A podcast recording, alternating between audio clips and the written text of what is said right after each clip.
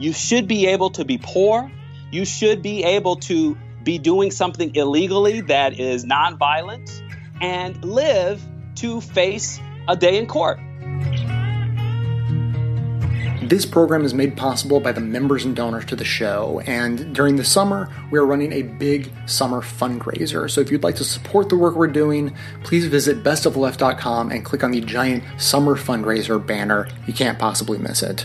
Now, welcome to the award winning Best of the Left podcast with clips today from Democracy Now!, The Bradcast, Code Switch from NPR, and Act Out. Well, our next guest writes, quote, American policing is in crisis. Alton Sterling and Philando Castile are two of the most recent casualties in what's become a deadly epidemic. It may surprise you to learn who wrote those words. Not a Black Lives Matter activist, but a former big city police chief. Norm Stamper is the former police chief of Seattle, Washington. He joins us now from Los Angeles, California. His new book, To Protect and to Serve, How to Fix America's Police. He recently wrote an article for Time magazine called Police Forces Belong to the People. His previous book headlined Breaking Rank, a top cop's expose of the dark side of American policing. Uh, Norm Stamper, welcome back to Democracy Now! As you look at what happened in the last week alone, not to mention um, what has happened in the years since you were the chief of police in Seattle. Um, what are your comments about how police are trained to deal with communities of color? You know, the training of police officers is is a, a, very prominent theme in the conversation about police reform. And it's, of course, very, very important, but there are much deeper uh, and important issues as far as I'm concerned, namely those associated with the institution itself the structure of the organization, the culture that arises out of that structure. It's paramilitary, it's bureaucratic, it insulates and isolates police officers from the communities that they are here to serve. So, what would you say, Norm Stamper, are some of the systemic problems of police violence? And what do you think has led to, you referred to the paramilitary, uh, uh paramilitary uh, uh, nature of the police forces now. What do you think accounts for that?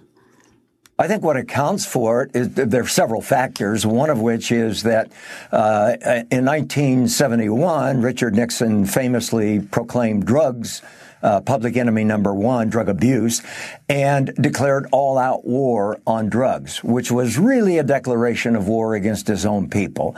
And overwhelmingly, young people, poor people, people of color suffered uh, and have continued to suffer over the decades as a result of a decision to put America's frontline police officers on the front lines of the drug war as foot soldiers. And then we wonder why there's such a strain in the relationship between police and community, and particularly uh, uh, uh those communities uh, that are entrenched in poverty and other economic disadvantage, communities that historically have been neglected or abused or oppressed by their own police departments. So we really intensified and escalated uh, the, the, the country's war against poor people you know, with that drug war. And we have spent $1.3 trillion prosecuting that war since the 1970s, incarcerated literally tens of millions. Please hear that figure tens of millions of, of, of disproportionately young people and poor people and people of color. What do we have to show for it? Drugs are more readily available at lower prices and higher levels of potency. It's time for us to end that drug war. That began the militarization of policing, without a doubt.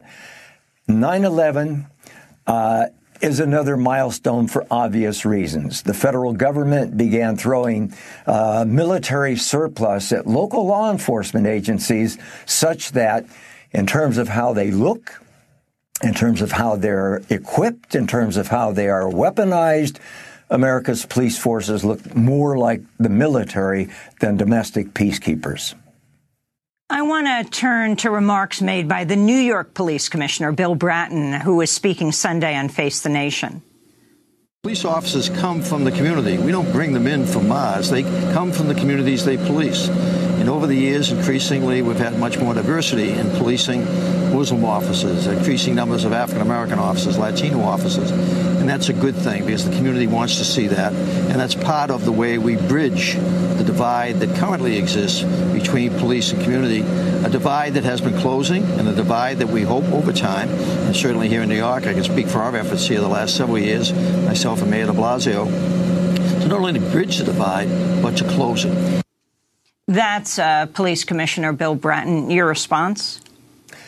Our police officers do, in fact, come from the community. As, as Bill Bratton said, they don't come from Mars. They are uh, of us. They live among us. They are uh, motivated by a variety of different interests in becoming a police officer. It's not that, uh, that, that the candidates that we're selecting necessarily are poor candidates. It is what happens to them when they get acculturated by this law enforcement structure that makes it clear to them that they are on the front lines of a war against their own people. And so you get police officers heading out to, to put in a shift who are feeling that the people are the enemy. The enemy, the enemy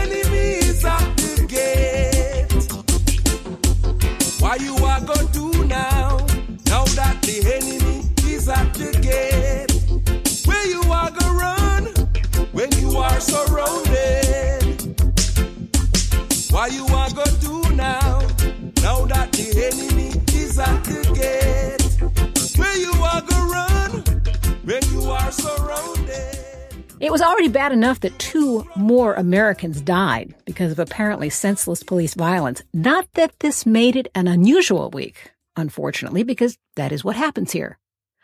One of the hardest things to stomach about it was the continued indifference or open hostility toward our black community and their efforts to be treated as equal human beings. But now we know what it looks like when the whole country reacts appropriately, or most of us, to horribly tragic, unjustifiable violence.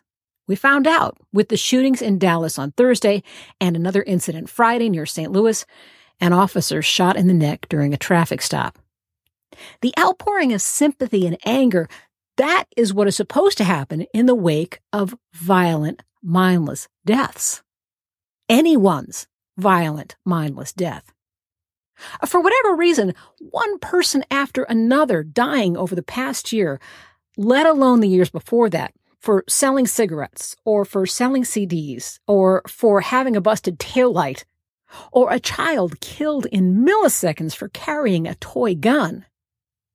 These too cry out to be appropriately mourned, to be marked, to be an impetus for change.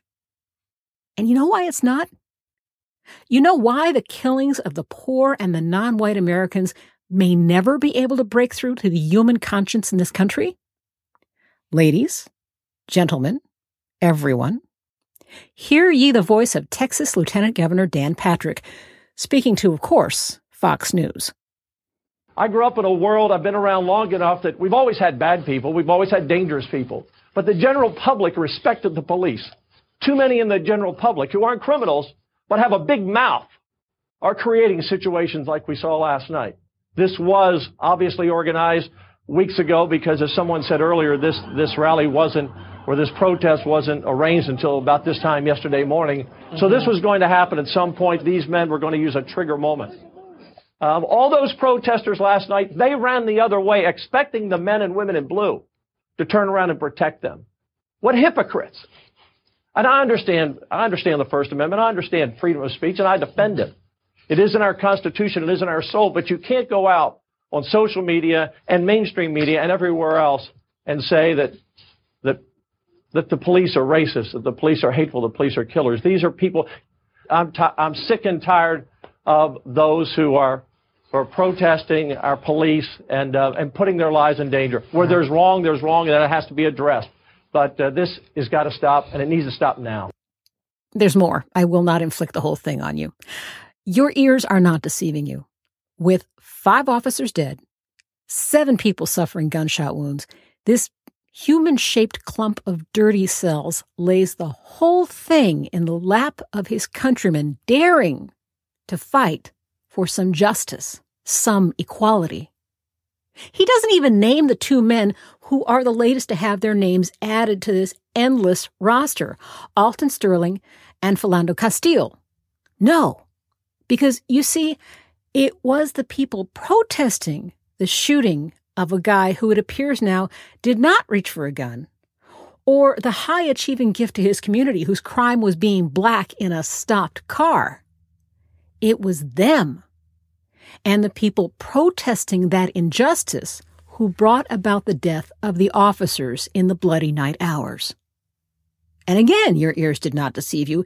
He blamed the protesters for scattering away from flying bullets. He blamed human beings for their innate survivor instincts, for trying to stay alive. Well, how dare they? If they wanted to protest the killings of their brothers and sisters, it was their job to stand there and be killed, right? And of course, you heard, in case you didn't notice, the traditional longing for the good old days. Back when we all knew who the good guys and the bad guys were. When everyone respected the police. I am sure that is Dan Patrick's experience of the good old days. Now, why wouldn't it be? He is white. He is economically secure. He grew up where menly men were men and the darkies knew their place. So how dare they start demanding to be treated as well, well, as well as he's guaranteed to be treated every day. And this man is the lieutenant governor of one of our most populous, largest states.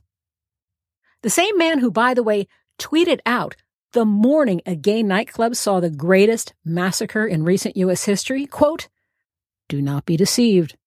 God cannot be mocked. A man reaps what he sows.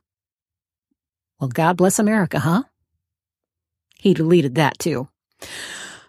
By contrast, let's hear how another American approached this. Now, he shares the same skin color as the men and women who keep dying by cops, so of course he's biased. He's educated, his words are carefully parsed. By virtue of being an accomplished black man, of course, he is hopelessly biased against police and peace and the American way. I will have more to say about this as the facts become more clear. Uh, for now, let me just say that even as yesterday I spoke about our need to be concerned as all Americans about racial disparities in our criminal justice system. I also said yesterday that our police have an extraordinarily difficult job, and the vast majority of them do their job in outstanding fashion.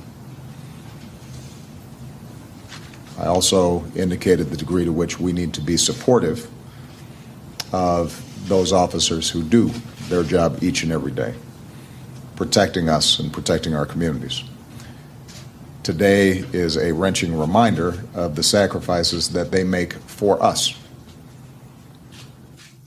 We also know that when people are armed with powerful weapons, unfortunately, it makes attacks like these more deadly and more tragic. In case you doubt this is all our president's fault, remember Joe Walsh, the hate blinded racist who felt it appropriate to shatter any illusion of respect for the office of the president by shouting, You lie, in the middle of a State of the Union address? He was busy deleting tweets in the wake of the shootings, too. Or was he? Some pretty ugly remarks about, quote, uneducated black thugs are still standing, at least as of the time of this recording. But Joe Walsh, former congressman, current radio hate monger, or someone, pulled the worst of the zingers. It said, quote, this is now war. Watch out, Obama. Watch out, Black Lives Matter punks. Real America is coming after you. Watch out, Obama. Watch out, Obama. Now, mind you, Joe Walsh said this was not a threat to the president. Holding a pitchfork in one hand, a flaming torch in the other, and signaling his listeners toward the gallows, he insisted that this was innocent commentary. Now, why is that tweet gone? Joe Walsh told the Chicago Tribune he didn't pull it. He says Twitter, and of course, he took the extra moment to point out how poisonously liberal Twitter and Facebook and all of them are, temporarily suspended his account until he agreed to delete it. The tweet is gone. His putrid soul lingers on. Here's the deal. What Joe Walsh did was not merely offensive. It is arguably actionable on the part of the Secret Service. When social media participants pointed out that threatening the president is illegal and should be looked into, others chimed in that, eh, it's just an E felony. But an E felony is not a small deal. Per Wikipedia, which in turn cites reliable sources, the offense is punishable by up to five years in prison, a $250,000 maximum fine, a $100 special assessment, and three years of supervised release. Internet restrictions such as a prohibition on access to email have been imposed on offenders who made their threats by computer. Joe Walsh, locked up for five years, $250,000 poorer, without a computer. I could see that. I could get behind that. Now, I will fight to the death for him to keep his microphone, his free speech. That is, until someone starts shooting, in which case, please excuse my ducking. That's what bad liberals do under fire, you know.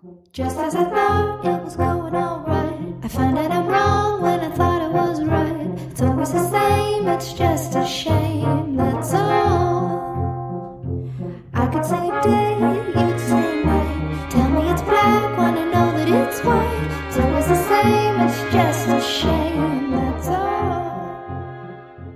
Basically, Philando Castile was stopped from the very moment he got his license through the moment of his death. That's NPR reporter Eyder Peralta talking about Philando Castile, the black man shot and killed during a recent police traffic stop near St. Paul, Minnesota.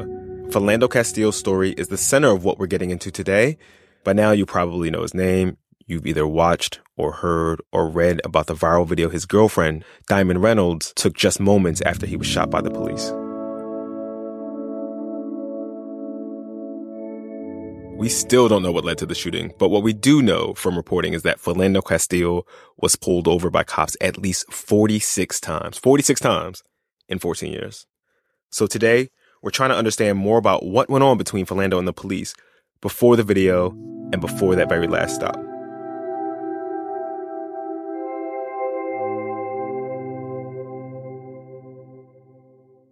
NPR correspondent Cheryl Corley reported on Philando Castile's life and death from the ground in Minnesota, and NPR reporter Eyder Peralta looked into the background of those traffic stops and some of the issues they raised. Thanks for coming in, y'all. You're welcome. Thank you. So, Eyder, you look back at the reports for the dozens and dozens of times that Philando Castile was stopped while he was driving by the police going back to 2002. And Cheryl, you spent time with his family and police and others on the ground. First, Eyder, can you just walk us through the timeline? I remember you running over the other day, like, you should look at this. You remember you running over with the list of the dates of his stops. So you might hear me flipping papers because I have a 28 page timeline here. and it's stop after stop. I mean, Mhm. the first one goes back to the day before his 19th birthday. Um, he stopped. We don't actually know why he stopped. It doesn't know say it's why. not. It doesn't say why. We know it's not a, a moving violation. So Mhm. nothing obvious that you could tell from outside a car, speeding or you know running through a stoplight. Um, but then he just seems to go through these cycles, right, where there's just fine after fine after fine, stop after stop after stop. And in total, it's 46 of them. And only six of them are actually for something you would notice from outside the vehicle, is the way I've been describing it. So the other 40 of them, they don't have any explanation. They do have an explanation, and it's mostly because he's driving with a suspended license Mhm. or he's driving without insurance. But that's stuff you would find after you stop them. after you stop them. Right. So we don't have an explanation as to why he was stopped so many times. But yeah, I mean, just to give you an idea though. So he stopped on January 8th, 2003. They stop him again on February 3rd, then again on February 12th, and again on February 26th, So and is like- again on March 4th. Once every couple of weeks. This is, yeah, this is like consistent, right? Yeah. And, and there's periods like this. There's there's at least one long two year period where he's paying, you know, sometimes more than five hundred dollars a month Wow. consistently, and he gets his license back, and he has He's no paying off the stops. fines. Right. So there's like a two year period where he's just paying fines and not getting stopped, and he has his license. But basically, Philando Castile was stopped from the very moment he got his license Hmm. through the moment of his death. Right. That was his last stop. So, uh, Cheryl, I know that you spent some time in St. Anthony. Can you sort of explain the geography? Sure, sure. Well, you have St. Paul, the city proper, Twin City, along with uh, Minneapolis. And then you have a ring of suburbs around it. And Larpenteur Street kind of separates many of the suburbs from St. Paul. And Castile got stopped on Larpenteur and Fry in a suburb called Falcon Heights.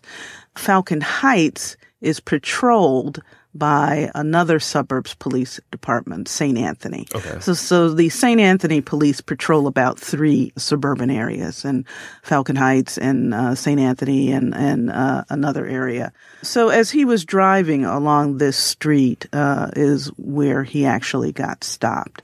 That's kind of the lay of the land. St. Paul, many suburbs surrounding the city, and uh, Larpenteur kind of being the dividing line that kind of separates them all. And Cheryl, you said that uh, in in the piece that you guys did on Morning Edition, you said that if anyone would have known the protocol for dealing with police in a stop like this, it would have been Philando Castile because he'd been stopped so many times. Absolutely. As Eyder pointed out, you know, from the moment he got his uh, uh, permit, you know, he had had been stopped. So you would imagine that he knew what happens when this actually occurs. Um, And so a lot of black men there just accept that they're going to be pulled over, right? Well, you know, it's kind of interesting. I talked to an attorney in Minneapolis who deals with a lot of folks who go through this. And he says, yes, that a lot of people do get pulled over. Even he was surprised uh, a bit by the level of, of times that uh, Philando Castile got pulled over. But yeah, uh, talking to people in in St. Paul and in Minneapolis, they say yes, it's almost like a, a fact of life. Uh, you know, the phrase that many people use is is driving while black. Well, I don't know if that's what happened with him. Um, but he did get pulled over a lot, and uh, the, a lot of uh, African Americans that I spoke with say it's not unusual for that to happen. Did we have any sense of how many other people dealt with a similar level of stops? Well, the attorney I spoke with in Minneapolis, who belongs to kind of a legal assistance agency, um, thought that this level was somewhat unusual. Even when I talked to a police chief from another suburb, the Maplewood police chief there, he even had a, a question about why so many stops. He said it does prompt you know, the question about what was the basis of all of this. But he also talked about the policing priorities that, that any police department and any community has and, and what's happening out in the suburbs. And in some areas where you might not have a lot of calls, for instance, to, like if you're not dealing with robbery or burglary or somebody breaking into a home, mm-hmm. or if your focus isn't like domestic violence or, or those types of things, then, you know, traffic enforcement might be one of the areas where your officers are going to be looking to do something because as the chief said, you know, there's an expectation by people that we have police officers. So what are they doing to make the community safe? And if one of the thing, one of the things they want them to do is, you know, uh, can be uh, traffic police. Everyone police a war. Who make it read so far is a while. I know in a Lana bar. Today's episode is sponsored by Magoosh. They're here to take the pain out of standardized test prep. You know, adults remember them with a twinge of post traumatic stress. Teens look forward to them with trepidation. But now, at least there's Magoosh to bring the whole process into the 21st century. No more giant books and stacks of flashcards. Magoosh offers affordable and effective test prep that is 100% online. You can log in anytime, anywhere on your computer, tablet, or phone to study when you want, where you want. They provide online test prep for the GRE, GMAT, LSAT, SAT, ACT, TOEFL, and Praxis, and they even offer friendly email support from their team of expert tutors for when you get stuck on a problem or concept. Their test prep program starts at under $100 and they guarantee you'll improve your score, or they'll give you your money back. Join the 1.5 million students who have chosen Magoosh. Go to magoosh.com, that's M-A-G-O-O-S-H.com right now and get 20% off with the code LEFT at checkout. Thanks Magoosh for your support.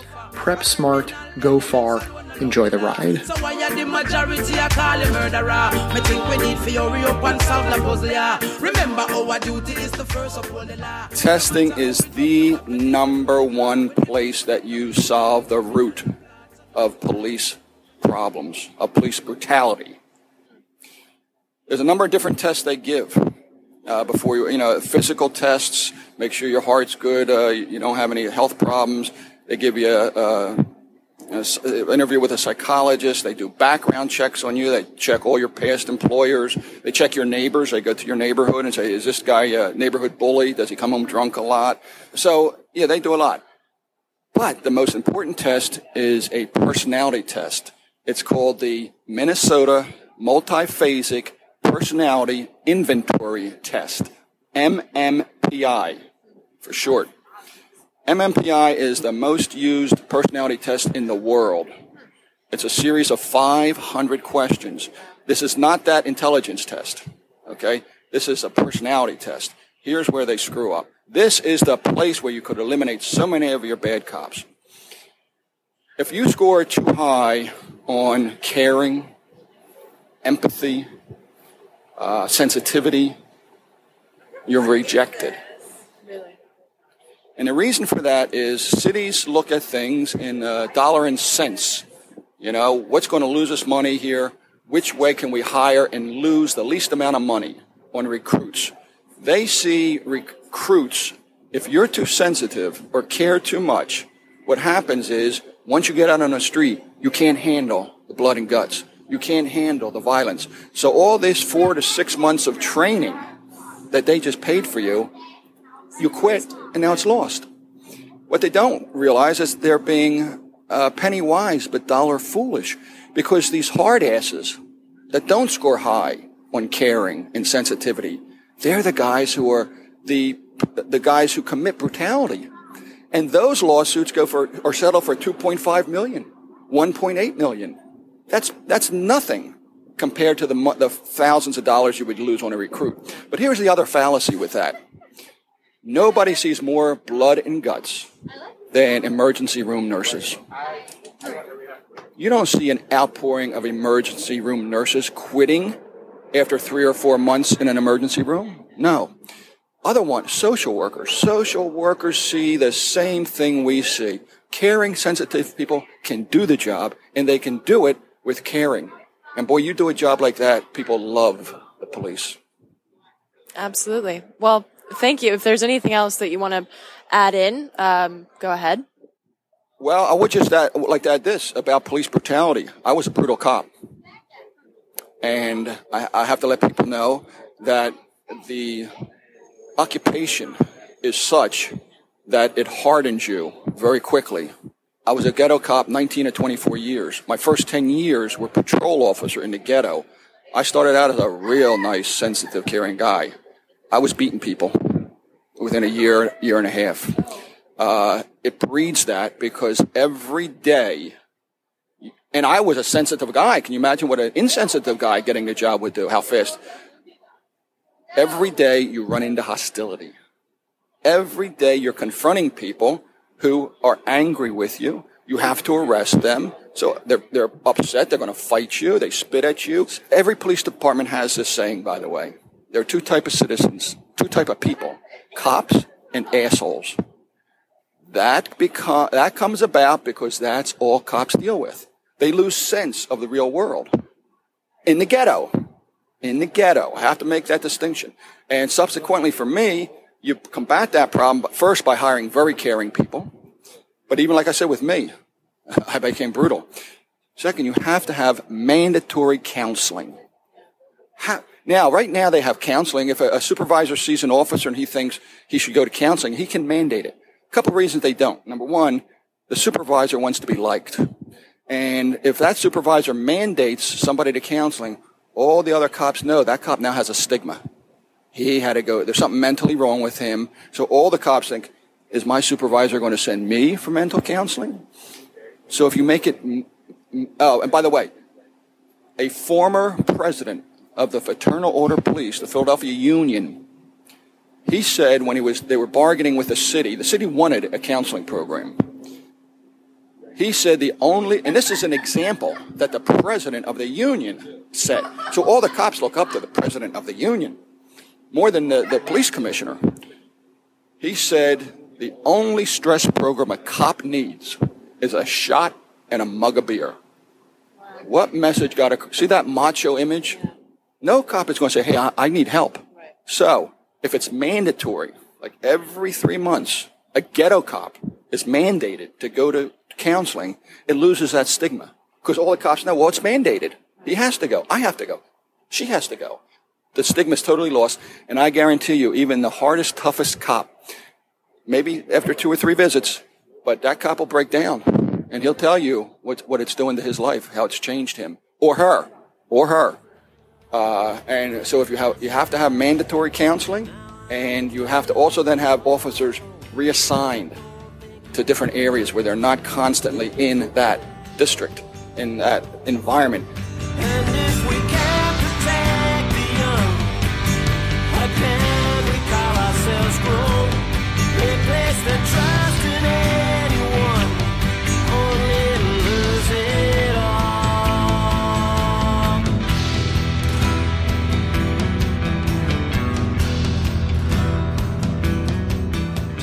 Well, a Facebook Live video has gone viral of a black female police officer speaking out against police violence.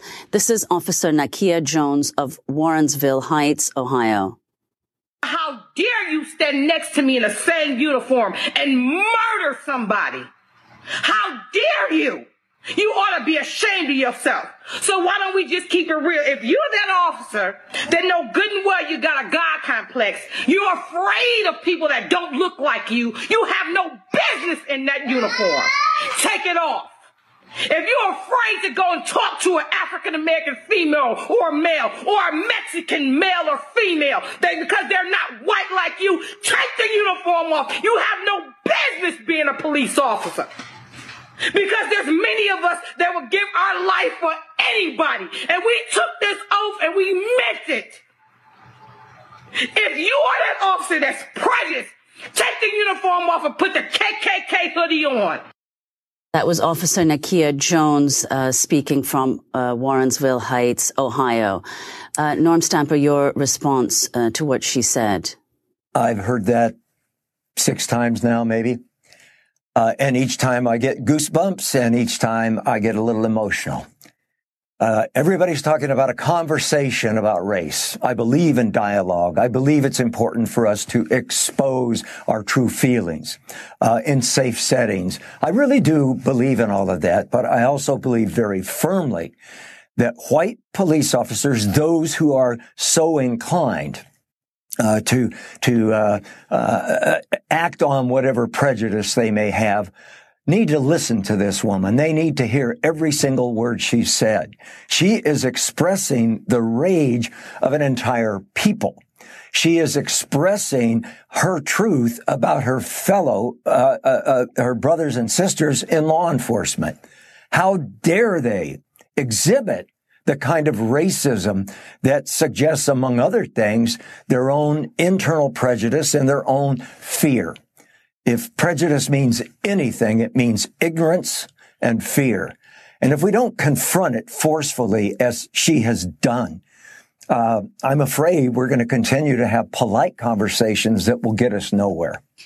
Norm Stamper, why aren't these police officers who are seeing on video gun down people whether it is Alton Sterling um, or Philando Castillo, um, whether it is here in New York, Delrawn Small. a man who now we have a video of uh, was involved in some kind of traffic altercation with another man, went up to his car. The man blew him away. It turned out he was just coming off the job as a police officer that night, uh, Wayne Isaacs. We have the video. There is the evidence. Why aren't these police officers arrested? In part, I'll speak for the state of Washington. Uh, we have laws on the books that require malice of intent to be established. The King County prosecutor, in, in which uh, uh, Seattle is one of the cities, ha- has said these are awful but lawful uh, instances. He would like to prosecute, uh, for example, the police officer that shot and killed a man in 2010 in Seattle uh, was a terrible shooting. It was an egregious shooting. Uh, the off- in fact, the department called it that. I'm pleased to say. And as they were preparing to fire this individual, he quit. So he uh, avoided dismissal from the force, although technically we can call that a constructive termination. But, but the satisfaction that comes from firing a cop who does something like this, pales by comparison to the prosecution of a police officer who, if he was a, uh, if, if, he were a, a, a, a citizen in the African American community, would be prosecuted. And people see this and people wonder about it. How does justice apply to one group and not another group? That speaks certainly to the institu- the larger institutional issue, which which does get to our laws. It also gets to the need for independent prosecution of these cases. Officer, officer, sorry, but I got that on tape. No more blood on your hands, no more lying my face by tonight, by tonight, a million people will know your name. And before long, before long, they'll change the laws to quell our rage. Dallas Police Chief David Brown uh, has been praised for his community based policing efforts in Dallas, both before and since the shootings last week. Uh, that effort has resu- resulted in a marked drop a marked drop in the city's crime rate since he began, since Brown began his program uh, over the years of his tenure by hiring more cops from within the city of Dallas itself and reducing the use of force confrontations with the public. So, you know, real things that really make a difference rather than platitudes and nonsense like, well, we need more good guys with guns.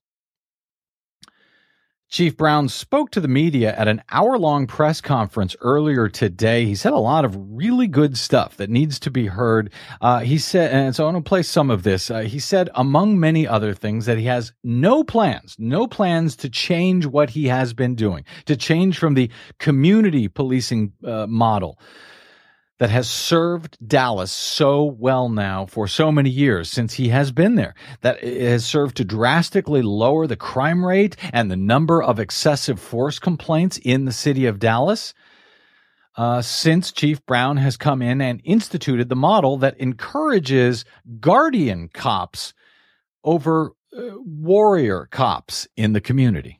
2015, just last year, was our unprecedented 12th consecutive year of crime reduction for a total of a 53% reduction in crime, more than any major city in this country during that period. And they've done this by also protecting the civil rights of our citizens through community policing. And in addition to that, in 2015, we had a 67% reduction in excessive force complaints. We average over 150 to 200 every year for the past 33 years. And last year we had 14. Wow. The overall crime rate here in Dallas is at a 50 year low. This tragic incident will not discourage us from, from continuing the pace of urgency in changing and reforming policing in America. We are committed to community policing. it, it is in the 21st century, it is the best way to police our country. It's the best way. And we have led the country for 12 consecutive years in crime reduction by doing that type of policing. Community policing works. It makes us all safer. That was uh, Chief David Brown, a police chief of Dallas, uh, at a press conference today. What a marked difference uh, in his response, in the response of the Dallas police, uh, compared to so many incidents we have seen uh, over the past uh, few years. And frankly, if any police department had a right to sort of go nuts at this point, it would be the uh, the Dallas police who just lost uh, five of their own, saw twelve, uh, it was eleven or twelve shot in this one incident. If they had, you know, if anyone had an excuse to crack down on what is going on in their city, it is Dallas. But the Dallas police have not behaved that way, did not behave that way on uh, on Thursday night, and have not behaved that way since. They are, as far as I'm concerned, a, a, model to the nation. David Brown is a model to the nation. He was also asked about uh, the, the debate over guns at the press conference and, uh, frankly, the lack of action on them. Here was Chief Brown's response. But there's a greater role in policymaking, and folks just need to do their job. There's, there's too many things we all agree on, on both sides of the aisle, that we hadn't gotten done. And, and the issues have been long discussed. I can't stand watching cable news anymore. It's been discussed, you know, for forever, and it's we're just not getting to a place where we do anything. And that's the frustration for police officers, is, is that we all know what needs to be done that we agree on. Let's get that done. Well, something on guns. You know, I was asked, well, what's your opinion about guns? Well, ask the policymakers to do something and then I'll give you an opinion. Put, put a law out there and I'll give you an opinion about it. But to have me do that job, I'll pass on that. Get in that debate and get swallowed up by both sides who are entrenched in their positions. I, I want no part of that. Do your job. We're doing ours. Mm. We're putting our lives on the line. The other aspects of government need to step up and help us. Yeah, step up and help us. Step up and help them. Lieutenant Governor Dan Patrick. Don't just say we need to have their back. Listen to what Chief Brown is telling you. Listen to what he's saying. Listen to the him saying that there's stuff that both sides agree on. That 80 and 90% of Americans agree on. Just these low hanging uh, uh, fruit gun safety issues we've talked about on the show so much, so often, so recently. Uh, you know, uh, about closing the background check loopholes uh, at gun shows and online uh, trying to do something for you know to keep uh, folks who are on the terrorist watch list from being able to walk into any gun store and buy weapons of mass destruction, just like Al Qaeda has told their people they can here in these United States. There is stuff both sides agree on, as David Brown put it. So pass the law, and then he can talk to you about it. He is asking you, uh, step up and help us. And of course, Lieutenant Governor Dan Patrick and all of the others clinging to their guns at the NRA are doing just the opposite. They are not giving cops the uh, the tools, the gun safety measures that those cops have been begging for for so many years. In the meantime, those same politicians continue to ask more and more of police, of police themselves, rather than provide real services to the community because God forbid they might have to raise taxes to pay for what the people actually need and want. Instead, we'll just ask the cops to do it. We'll just ask the same folks who we pretend to support, uh, the, the, same folks who, who act like they're supporting cops but really aren't. And instead, they're just piling more and more on them, asking them to solve all of society's ills. Dallas PD Chief David Brown spoke about that at his press conference today as well. Uh, what we're doing, what we're trying to accomplish here is above challenging. It, it is. We're asking cops to do too much in this country. We are. We're just asking us to do too much. Every societal failure, we put it off on the cops to solve. Not enough mental health funding. Let the cop handle. Not enough drug addiction funding. Let's give it to the cops. Here in Dallas, we got a loose dog problem.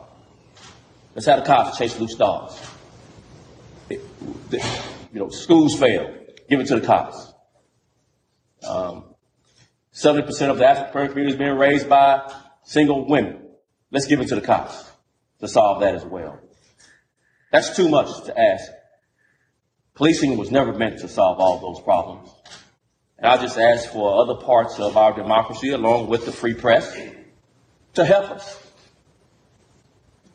If anything could be done, it, it needs to be done by uh, our, our public, which includes the protesters, to have greater concern about the requirements that it puts on law enforcement when you have spontaneous protests or even planned protests to ensure their safety, but not to be inconsiderate of the officer's safety. That's, that's what could be done different. If something can be done, it's, it's going to be done in the public square.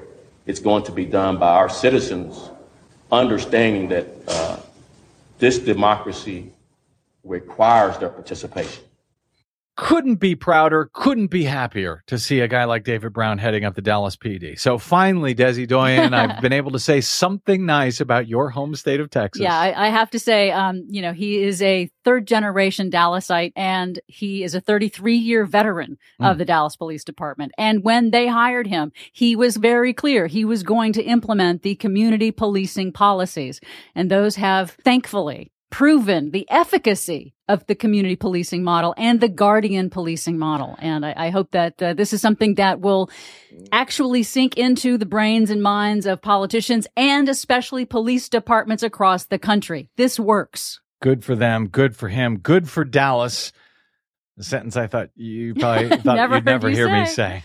Uh, and it's not just Brown. It is, uh, you know, much as a fish rots from the head down, I guess a fish also uh, does well from the head down. I don't know how to twist that metaphor, but the point is, uh, the uh, Dallas PD Major Max Geron wrote about this. He had worked a 27 hour shift uh, that night, came in uh, amidst this uh, pandemonium and was directing a lot of what was going on right there on the ground. And he wrote this fantastic description of what he went through that night and in the, the hours after. I just want to read one part uh, from from the end of his uh, remarks because they were really remarkable. Um, he writes, uh, We are guardians. Absolutely. We are affected by these moments of extreme violence directed at us, however.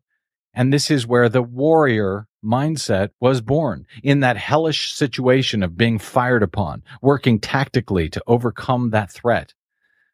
Being strong and conquering one's uh, fear and staying alive, that is the appropriate place for the warrior in a gun battle not a warrior pitted against a segment of the populace, but rather a warrior trying to stay alive against one trying to kill you. These men who died were men of guardian hearts, protecting citizens' constitutional rights as warriors in a battle for their lives. And that dichotomy is a sense of struggle for me as an advocate for stronger police community relations an inclusive in group identity for citizen and police where they're not pitted against one another. It is imperative that we continue to deal with and overcome inherent bias and its effects on human beings. All this during a tense time in our nation. He writes, So I need more sleep. I need to grieve. I need to do my job and I need to lead officers of whom I am extremely proud to serve alongside. These are truly men and women who are guardians of the city of Dallas. We can improve how we deal with conflict and de escalate tense situations, and we can also support a police department with a history of reaching out and of inclusivity with its citizenry. These are my thoughts. I'm struggling like the rest of my brothers and sisters in blue, and I wanted to share these thoughts. Major Max Geron, Dallas Police Department, July 9, 2016, uh, just hours after uh, Major Geron lost uh, a lot of friends, a lot of colleagues in uh, in that one horrible night in Dallas.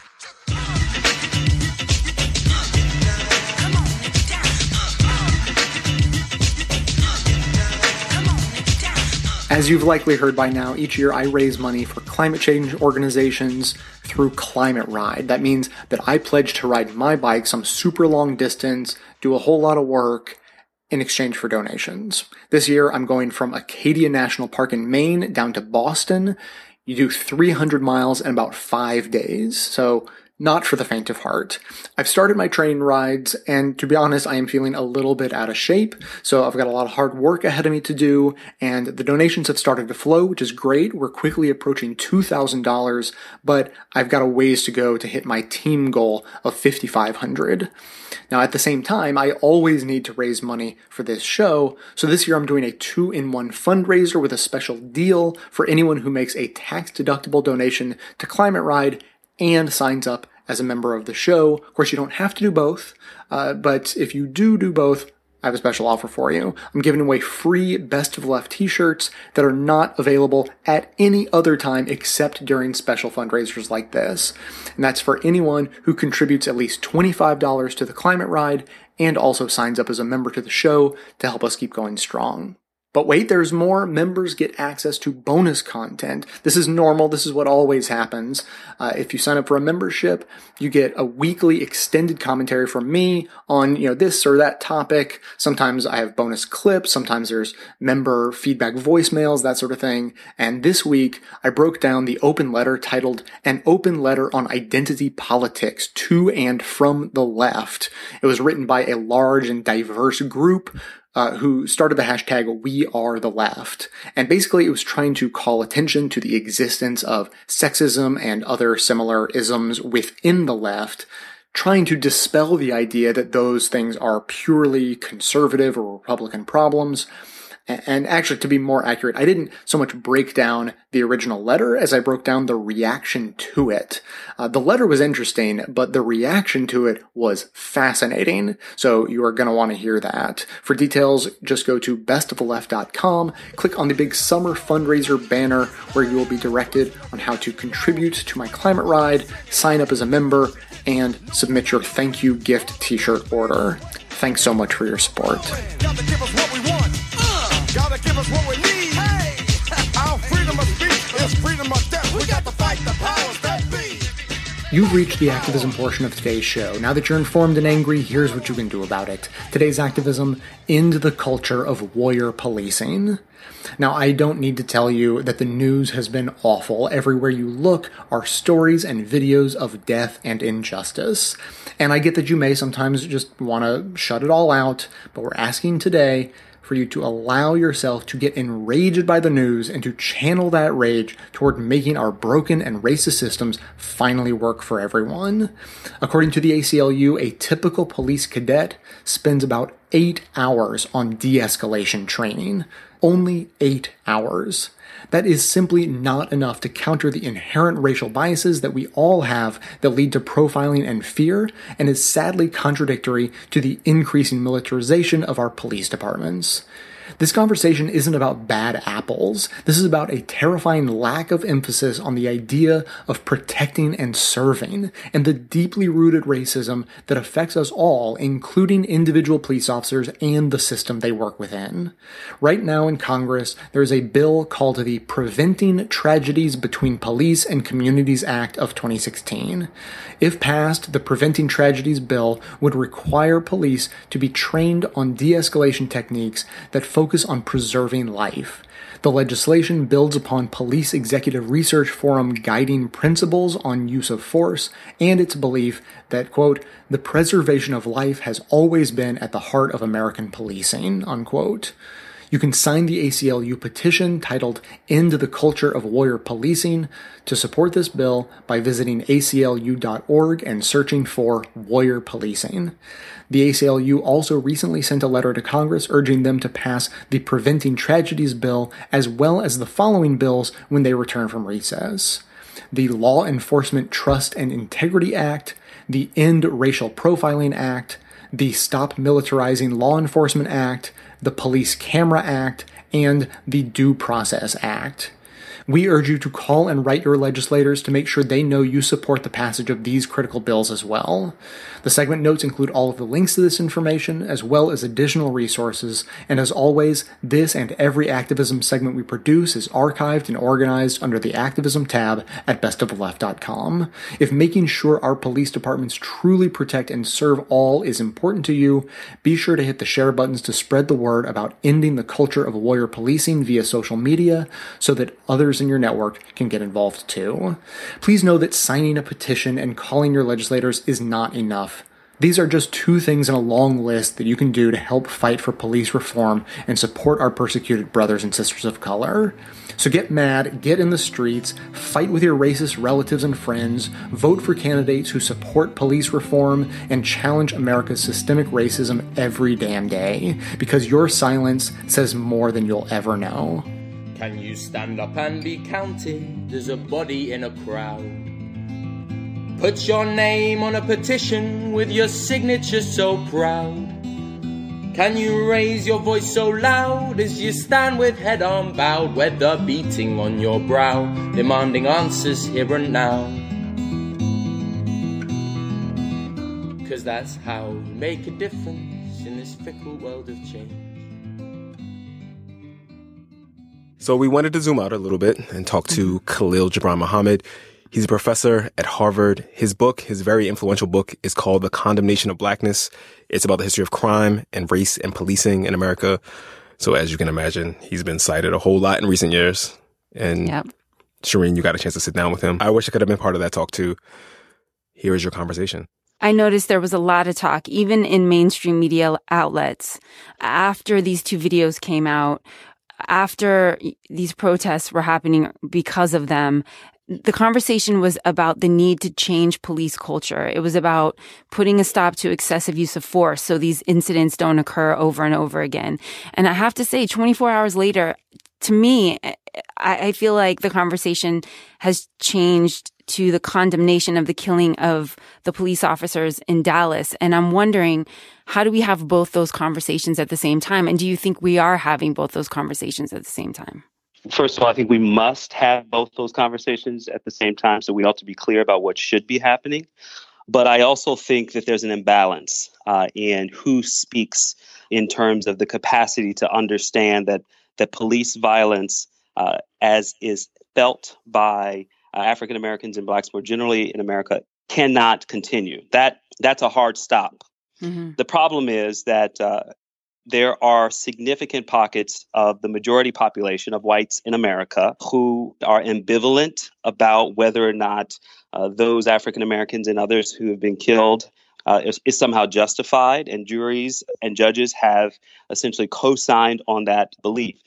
Consequently, uh, at the other extreme, we have a, a heroism attached to the occupation of policing, where people who are police officers are wrapped in the cloth of patriotism as making sacrifices on behalf of the nation. And this has eliminated the possibility that we can have a both and conversation uh, because of the scale of the unwillingness to come to terms with some basic facts about policing. And this is not just about when police officers shoot or use excessive force. It's also about the culture of policing and the way in which communities are actually treated on a day to day basis. How do we write that imbalance? I, I, how do we write that? Well, we have to insist that our political leaders start dealing with both the history of our present, which is a history of sustained uh, policing in Black communities that is wholly and fundamentally different than it is in the rest of America. That's a fact. And there are a number of scholars, from historians to criminologists to others, who can attest to that fact. The issue for politicians is addressing it not as a kind of form of political correctness, as we hear so much about, but fundamentally addressing the issue of it cannot turn on the issue of crime in the Black community as if these uh, communities deserve to be discriminated against or subject to forms of excessive force. That's a false equivalency. The fact is that individuals in Black communities deserve the same respect as individuals in white communities, no matter who in their community breaks the law. That's a fact. And we're not there yet. And our politicians are not governing as such. You're a historian. I'm curious. Is is there historical precedent for a week like we've had this week? Can you look back in history and say, "Hey, this has happened before"? Well, I thought about this, and um, things have happened so quickly, and and I can't say that there's something equivalent to this. Uh, but what we do have are earlier episodes of urban uprisings. Uh, I can think of Newark uh, in particular in 1967, where uh, there were African Americans battling on the streets with law enforcement in response to ongoing and systemic claims and cries of police brutality. And that was it- sparked by the uh, taxi driver being beat up by two police officers. That that's correct. And in, in that instance, n- not only did you have the instance of protest, which led eventually to rioting as a form of an uprising, but then you had uh, allegations of snipers shooting at police and firefighters. It turned out in the end that there was no evidence of snipers, but it created the context that looks very similar to this moment.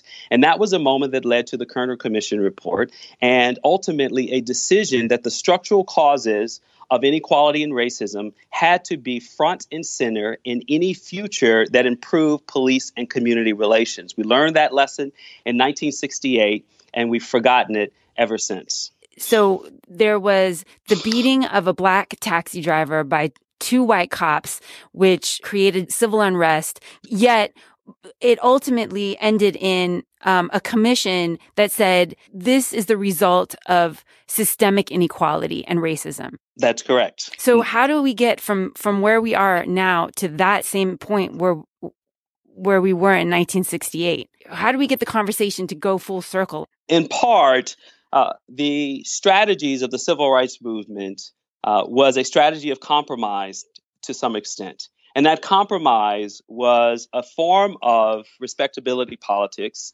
uh, that essentially said, uh, we're going to be perfectly articulate, we're going to be perfectly dressed, uh, we're going to be nonviolent, and we're going to fit a model of exceptionalism uh, that you will then say, How could we not let them eat at our table? How could we not let them live in our neighborhood? How could we not let them enter our schools?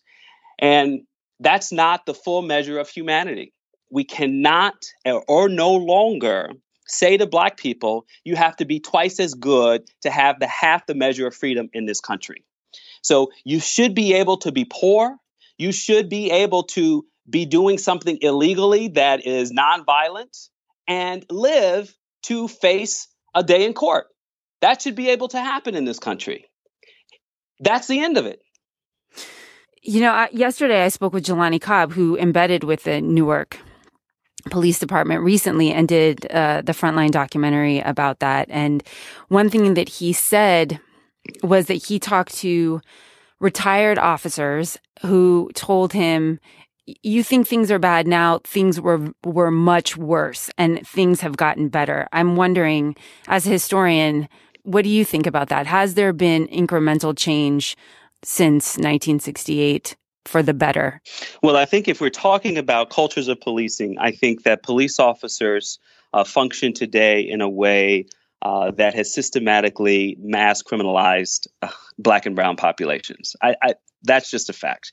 You can't get to the problem of mass incarceration without the problem of hotspot, CompStat policing, uh, the war on drugs, all of it. And I think many people would agree that mass incarceration is a step in the wrong direction. Seven million people under some form of uh, criminal justice supervision is a step in the wrong direction in a moment where we're supposed to be two generations removed from the civil rights movement. And policing is at the is at the center of that. They are the starting point. If you if, if there's no arrest, then there's no mass incarceration. I would say that to the extent that uh, police officers um, may be more sensitive as a result of implicit bias training. Um, it- perhaps that's better, but I, I think the kind of old discretion that police officers had with regard to knowing the community came with its own positives uh, that we've lost. Police officers today are far less inclined to be on the street. I, I've worked in Harlem for the past five years. You can't find uh, police officers who are walking the streets saying hi to the people uh, and their neighbors, period. So you're saying things have gotten worse. I'm saying that it, on one hand, uh, things have gotten worse because our police officers have put the greatest population of people behind bars in the history of the world. Mm. That's bad. It's terrible.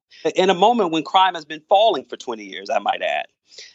On another hand, I would say that uh, police officers uh, have the capacity today to be uh, better people in the sense that we are further along our racial divide in, in terms of day to day relationships. People are much more likely today uh, to have a genuine encounter across the color line than they were in 1968.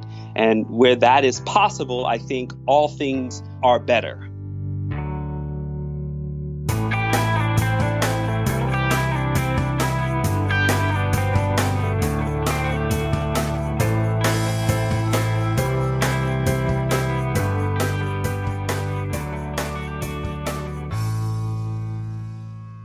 We just heard clips featuring Democracy Now! interview an ex police chief condemning systemic police racism. Angie Coiro, while sitting in as a guest host on the broadcast, broke down the various reactions to the violence against civilians and police. Code Switch took a look at Philando Castile's driving record and why he'd been stopped at least 46 times.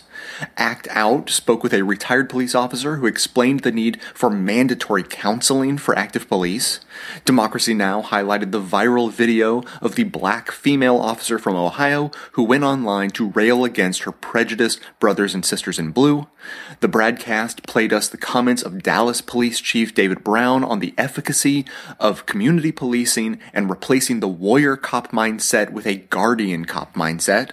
Our activism for today is in support of the ACLU's push for police reform legislation. And finally, we just heard Code Switch speak with Professor Muhammad from Harvard about crime, race, and policing.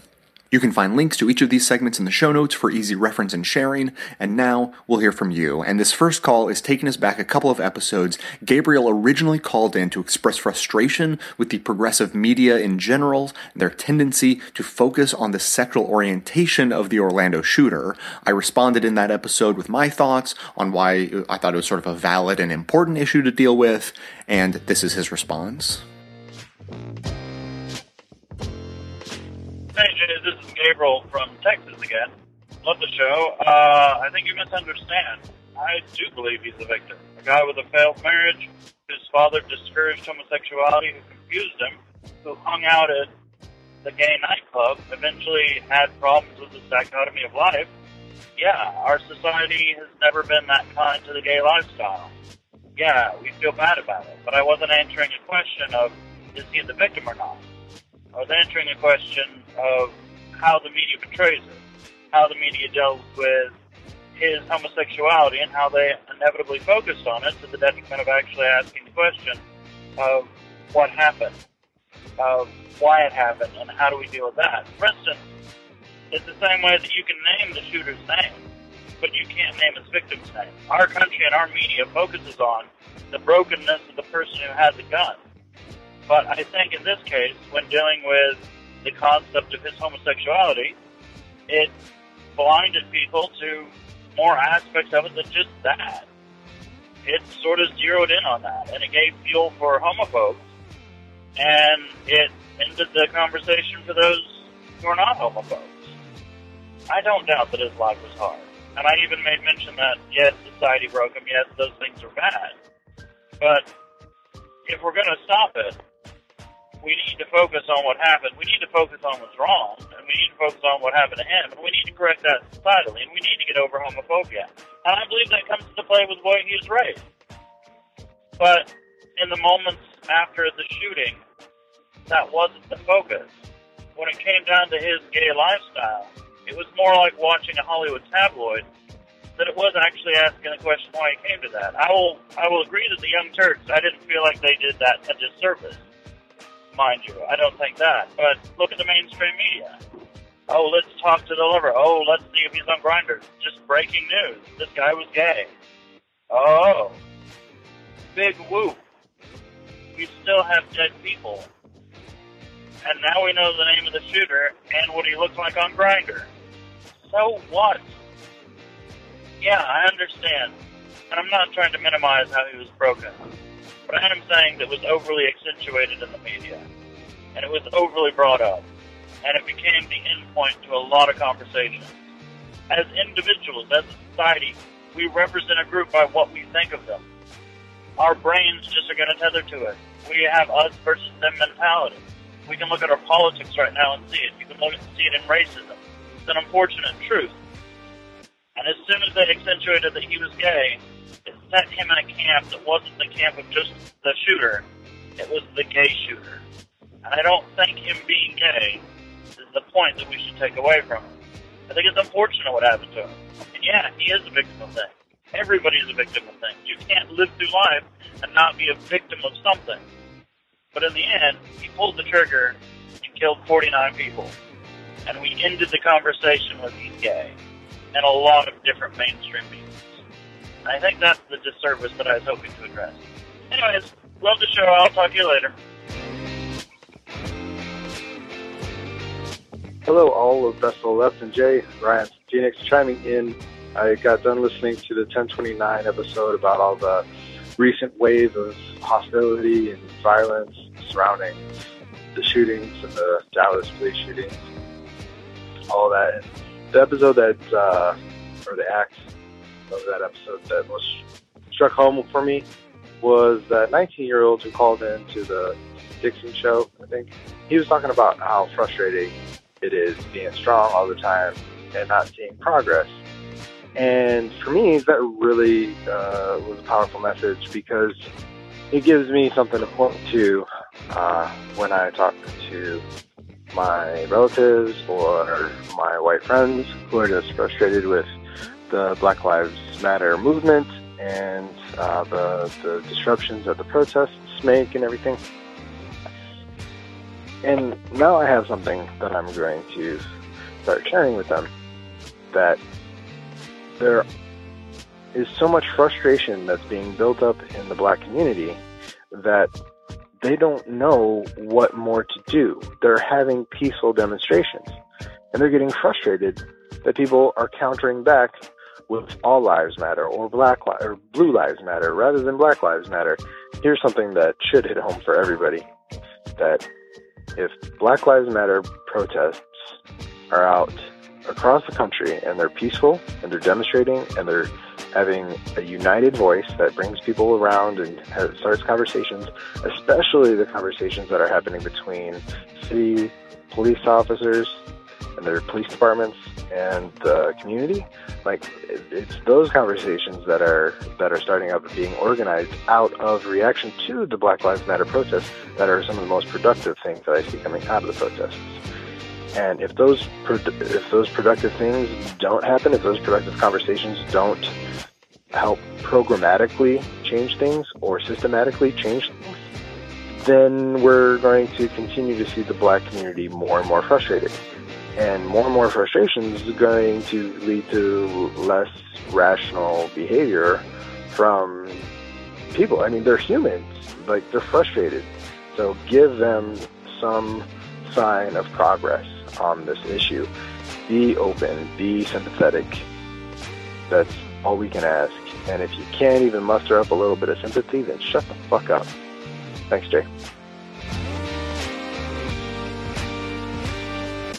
Thanks for listening, everyone. Thanks to the volunteers who helped gather clips to make this show possible. Thanks to Amanda Hoffman for all of her work on our social media outlets and activism segments. And thanks to all those who called into the voicemail line. If you'd like to leave a comment or question of your own to be played on the show, simply record a message at 202 999 3991. Today, I just wanted to catch up on our Climate Ride fundraiser, a big summer fundraiser going on. Things are going well. But as always, uh, things slow down in the middle. Uh, th- this is how fundraisers work. I know how they work. They make me panic every time, and then everything always works out okay. So I think that's going to happen again. But we're in that middle part where I begin to panic. So what happens is I announce a big fundraiser, and all the people who are like super on the ball, totally motivated, they get right in there and they donate right away. And that's fantastic. We, we get off to an excellent start. And at the end, I say, uh oh, we're getting towards the end and we're not quite there yet. Please help us get there. And we get a bunch of uh, superheroes who swoop in at the last moment to save the day. And in the middle, uh, I begin to wonder, how all of this is going to play out. Uh, so we are currently at j- just over $1,800 raised of a $5,500 total goal for the Best of the Left team. Uh, my brother and I are uh, raising money together, and and so uh, I've, I've, explained this in a previous episode. So uh, if if you go to my fundraising page, you'll see the uh, you know the, the thermometer that fills up doesn't have a total there of 5500 i'm trying to help raise money for both of us for the team as a whole. Uh, so like i said we're, we're at 1800 i've got a bunch of people to thank. A lot of generous people have been uh, signing up recently. So of course i want to thank elsie anonymous melanie matt rob blaine alan dennis dondi tara ian christopher leslie michael anne Mark, Tara, Bud, Nicholas, and another anonymous.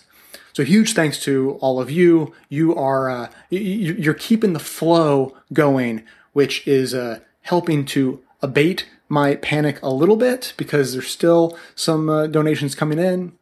But if you're one of those people who's like, "Oh yeah, I've been meaning to do that," um, I'll, I'll, make sure to get it in before the end.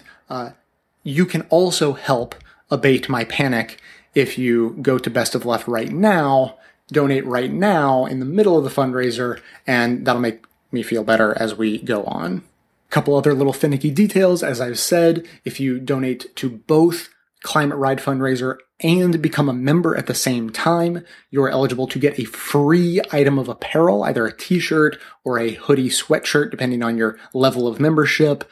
And uh, to, to hopefully clear up any confusion, uh, the link will come in your confirmation email saying, this is where you should go to request your item of apparel. So once you have uh, donated to either Climate Ride, become a member, it says, okay, here's where you go to request your item. Hopefully, uh, that's clear enough for people.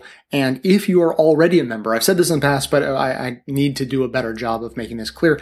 If you are already a member and you donate to Climate Ride, then I, I would love nothing more than to just give you a free shirt or a hoodie to say thank you for your months or years of support of the show. I would love to do that, but I cannot do that. That would be so painfully expensive that I, I just, um, it would go entirely against the reasoning of the fundraiser, which is that we need more money to help run the show smoothly and can't uh, start giving a whole lot away.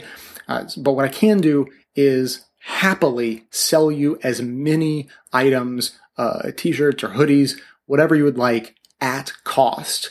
Uh, that is my way of being able to say thank you that I, will uh, let you purchase these things and not profit from that. Uh, unfortunately, that's the best I can do at the moment.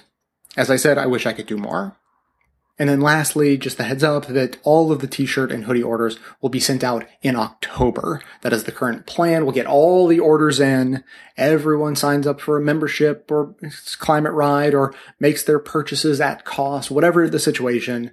Uh, we'll get everything squared away and then put in one big order all at the same time and they all get sent out together. That I believe is everything you need to know. Thanks again to everyone who has donated either to Climate Ride or has become a member or both. Literally, none of this is possible without all of your support. And thanks, as always, to everyone who will have donated soon to either of these great causes or both.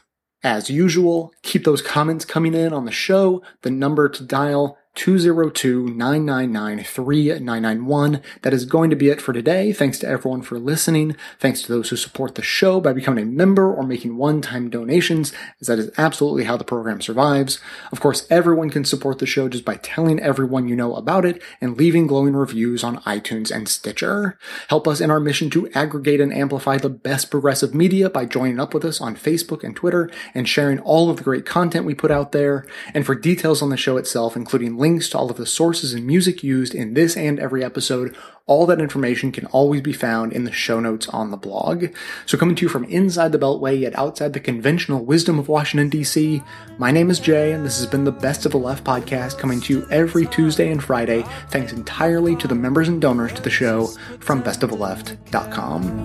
And it's a crying shame how we get so trained.